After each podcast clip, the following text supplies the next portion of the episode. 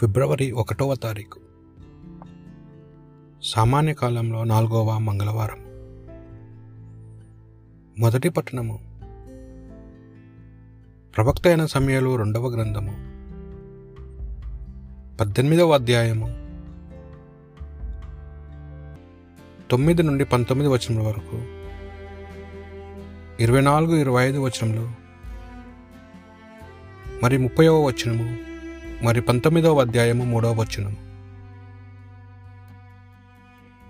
ఆ దిల దినములలో అబాలోము అడవిలో దావీదు అనుచరులకిద్దరు పడెను.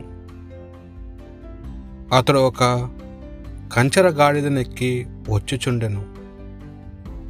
ఆ గాడిద దుట్టముగా ఎదిగి ఉన్న పెద్ద సింధూరపు చెట్టు కొమ్మల క్రిందగా సాగిపోయాను.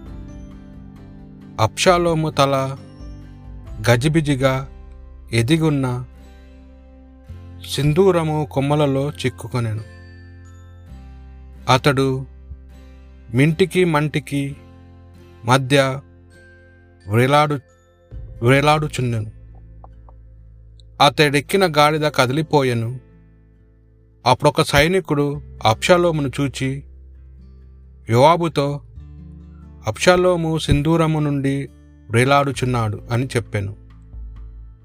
యోవాబు ఇప్పుడు నీతో కాలయాపనము చేయలేనని పలికి మూడు పల్లెంలను గాయకొని చెట్టున ప్రాణములతో వ్రేలాడేడి అప్షాలోమును గుండెలో పొడిచాను.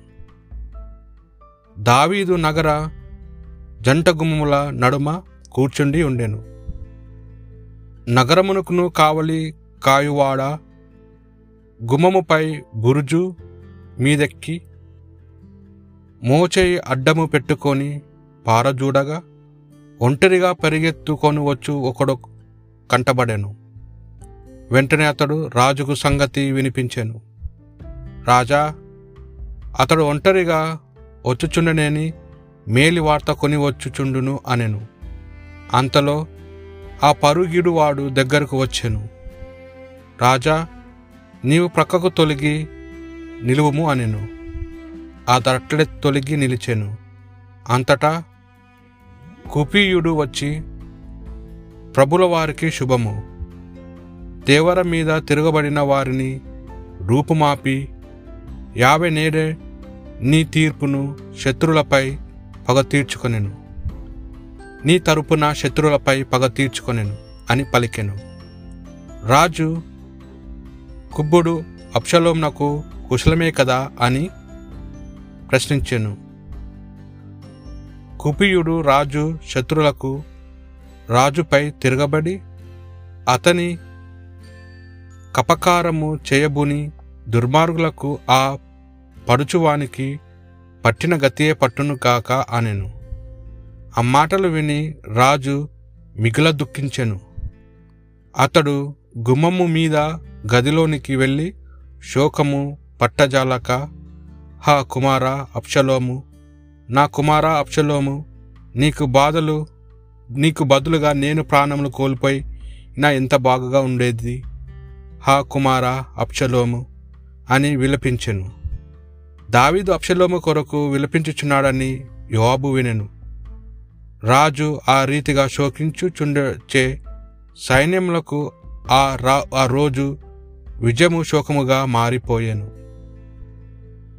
ఇది ప్రభువాకు భక్తి కీర్తన ప్రభు నీవు నా మొర విని నాకు ప్రత్యుత్తరమిమ్ము.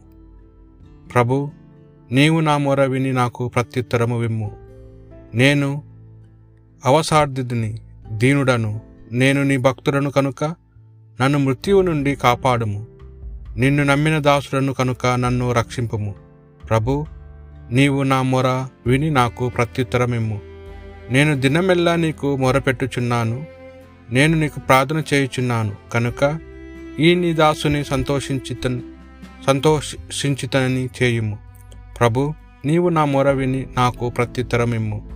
ప్రభు నీవు మంచివాడవు. నరులు తప్పులను మన్నించువాడవు. నీకు మనవి చేయు వారిని మిక్కిలి నెనరుతో ఆదరించువాడవు. ప్రభు నా మొర వినుము నా వేడుకలను ఆలింపుము. పునీత మార్కు గారు రాసిన సువార్త పట్టణము. ఐదవ అధ్యాయము ఇరవై ఒకటి నుండి నలభై మూడు వచనముల వరకు. ఆ కాలంలో యేసు యేసు పడవపై సరస్సు ఆవలి తీరంనకు వెళ్ళగా జనసమూహము ఆయన యుద్ధకు చేరెను. అట్లు ఆయన ఆ సరస్సు తీరమును ఉండగా ప్రధాన మన్ మంది రాజక్షులలో ఒకడు మాయూరు అనువాడు వచ్చి ప్రభు పాదములపై పడి ప్రభు నా కుమార్తె మరణవస్థలో ఉన్నది. తాము వచ్చి ఆ బాలికపై తమ హస్తములను ఉంచి ఆమె స్వస్థత పొంది జీవిపకలదు అని మిగుల బ్రతిమాలెను. అంతటా ఆయన అతనితో వెళ్ళుచుండగా గొప్ప జనసమూహము ఆయనను వెంబడించుచు పైపై బడుచుండెను. పన్నెండు సంవత్సరముల నుండి రక్తస్రావ వ్యాధితో బాధపడుచున్న ఒక స్త్రీ ఎన్నో బాధలు పడి ఎందరో వైద్యుల యొద్ద చికిత్స పొందుటకై తనకు ఉన్నదంతయు వెచ్చించినను. ఆ వ్యాధి ఏమాత్రము తగ్గక హెచ్చు పెరిగెను. ఆమె యేసును గూచి విని జనసమూహంలో నుండి ఆయనకు ఆయన వెనుకకు వచ్చి ఆయన వస్త్రమును తాకినంత మాత్రమున నేను స్వస్థ రాలగుదును అని తలంచి ఆయన వస్త్రములను తాకెను. వెంటనే ఆమె రక్తస్రావం నిలిచిపోయెను.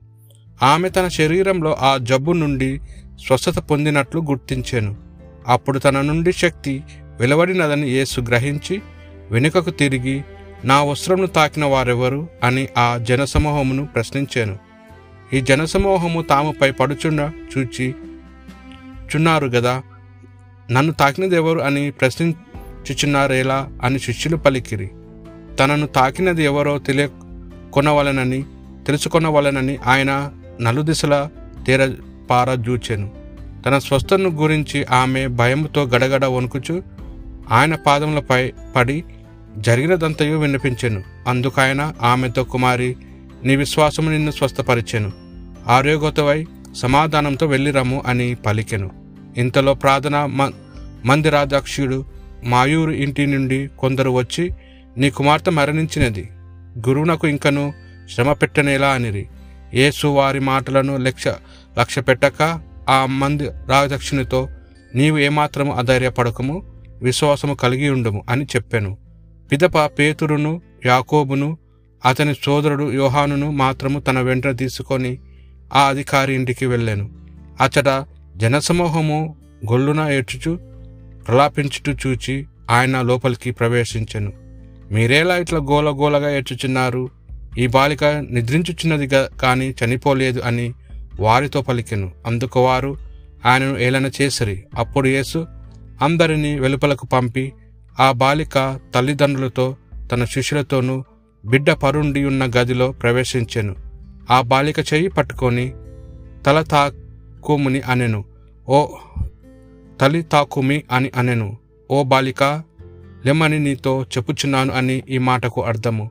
వెంటనే ఆ బాలిక లేచి నడవసాగెను. ఆమె పన్నెండేళ్ళు ప్రాయము గలది. అది చూచిన జనులెల్లరు ఆశ్చర్యచకితులైరి. దీనిని ఎవరికీ వెల్లడింపకుడు అని యేసు వారిని గట్టిగా ఆజ్ఞాపించి ఆమెకు తినుటకు ఏమైనా పెట్టుడు అని చెప్పెను. ఇది ప్రభు సువిశేషము.